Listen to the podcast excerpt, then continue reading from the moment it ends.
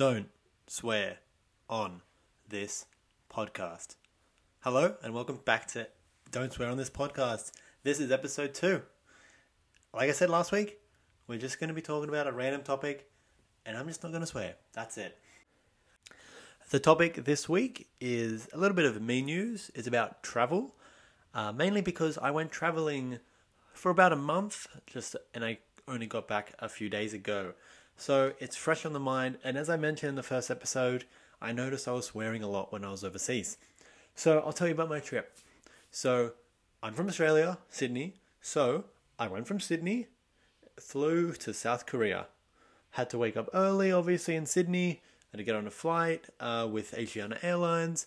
I flew over to South Korea with my, my girlfriend, and we had about an 18 hour layover in South Korea. So we explored a little bit of South Korea. Uh, it was nighttime, so we did book accommodation.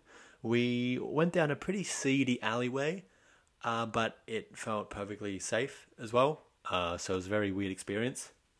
We then went back to the airport the next day and we flew from South Korea to London. So we went over to the UK.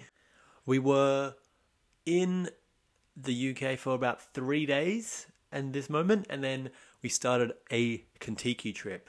Um, a Contiki trip is basically it's a company that takes groups of about 50 people all over the world, uh, mainly by bus, uh, and you form a bond with the people in your group and all that sort of thing, which is, is really fun. So we left on the Monday morning on this on this Contiki trip, and we met a few other people uh, on our bus. Uh, and that day we drove from basically Russell Square to Dover, and we saw the White Cliffs of Dover. Uh, we had to go through immigration uh, because we were getting the ferry from Dover over to Calais, uh, and then basically that happened. We caught the ferry about ninety minutes, and we we continued on our way. We went through France to drive all the way down to Paris. Now it was a fairly long trip, and on this trip, basically on the on the coach, we were able to talk to a few people. We did a bit of um, how would you call it? Uh, I'd call it speed dating, uh, where you go around the bus, you swap seats with people, and you just talk to people that you don't know already, uh, and you get to know them in about a minute, uh, which was actually pretty fun. We got to know a lot of people, but so many names, so many aspects of them were very quickly forgotten, um, which is that's normal. That's how it happens. Um, just quickly, I'd like to pause. Notice there's been no swearing. I could have sworn at any moment. I didn't. Now, if you haven't sworn today, fantastic. I'm proud of you and you're doing well. So, on with the story. So, we stopped at services in France. We had to do a bit of our French language skills. Um, bonjour. I forget the rest already. Um, uh, and then we made our way over to Paris. And in Paris, we had a fair few days. Uh, we went to Fragonard, a fragrance place. Uh, we looked at a few other things in Paris. We caught the metro or the train system there, back to the Acom a few times. We stayed at a nice hostel. Uh, we traveled around Paris, I guess, saw a lot of things. Then we went to a chateau uh, that's actually owned by Contiki. It was actually a fantastic chateau. Had such a great view of the French countryside. So amazing, so beautiful.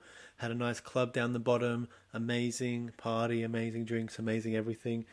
Then we moved on to Nice. So it took, you know, obviously a few hours by coach to get down to Nice.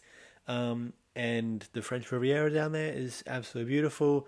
Uh, obviously, the beaches there are not as nice as the ones in Sydney or Australia because they're mainly made out of pebbles over there. But in Sydney, they are sandy, which is a lot nicer to walk on. Uh, just looks better too because of the color difference. But overall, yeah, it was so beautiful. It was probably one of the nicest places in France. Um, we also had a few good drinks there. Uh, went to a very good club. Uh, I forget what it's called. Maybe Red Garter, or that was somewhere else. I can't quite recall. But yeah, then from Nice we went to Monaco for a few hours. Uh, fantastic place, looks amazing, very expensive, obviously. Went to the casino, um, and with entry to the casino, you get a $40 token to basically play on any machine. So I went in there and I bet 40 bucks on a machine. Um, it was one of those old classic machines where you pull down the lever and, you know, we won, I think, what, 10 cents, 12 cents or something in the very end. So we used all the money we could, but we, you know, were up a few times, we're down a few times, but overall we just wanted, you know, to do as much as we could in the casino, which we did. Then we went back to Nice for the night, which was, again, just so beautiful, so nice. Uh, then the next day, bright up bright and early, we caught a coach over to Florence in Italy. Now, as we were heading on the way to Florence, we stopped at a service station. We stopped at services which sold pizza. And I will have to tell you, it was the best pizza I had anywhere in Italy. It was absolutely delicious. It was just so perfect, so well cooked. It was a bit of a square sort of slice. Uh, that was, was quite chunky, which was oh, absolutely delicious. Uh, anyway, uh, I'm thinking about food now. Uh, it's not a food podcast, sorry guys. but we got to Florence and it was a great place. We got basically the entire day to explore, which was very nice. It was very cool. Then next day, we were in Rome. Now, Rome was absolutely packed with tourists.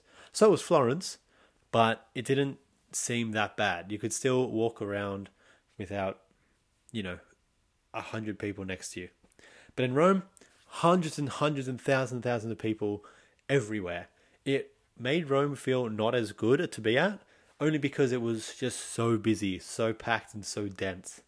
Um, and of course, all the narrow streets as you're walking don't really help, but it was still a great experience. We saw obviously the Trevi Fountain, we saw the Colosseum, we saw the Vatican, we saw so many amazing places. Uh, and it was just a great time in Rome. Uh, we tried more food, more pizza, and yeah, I am just thinking about food right now. But but then afterwards we headed off to Venice. So basically, the next day after Rome, went off to Venice, and Venice was way less busy because it had rained in the morning, and so we sort of had the place to ourselves, even though it was still pretty busy. Um, the canals were amazing. We got on a gondola. We traveled through the canals. We walked around. We had gelato. We had pizza. Oh, fantastic experience in Venice. Absolutely amazing. Now, then, weirdly enough, we headed up to Germany, headed up to Munich. Went up to Munich and we um, had a great time. Went to a beer garden, rode a bike around the place. We saw the river that people surf in, which was a bit of a wild ride. Um, crazy, really. Um, and what's crazier is this segue to me saying that I haven't sworn yet, have I? If I have, let me know. But I don't think I have. I have not sworn. And if you're if you aren't swearing either, fantastic, great work. Let's keep going.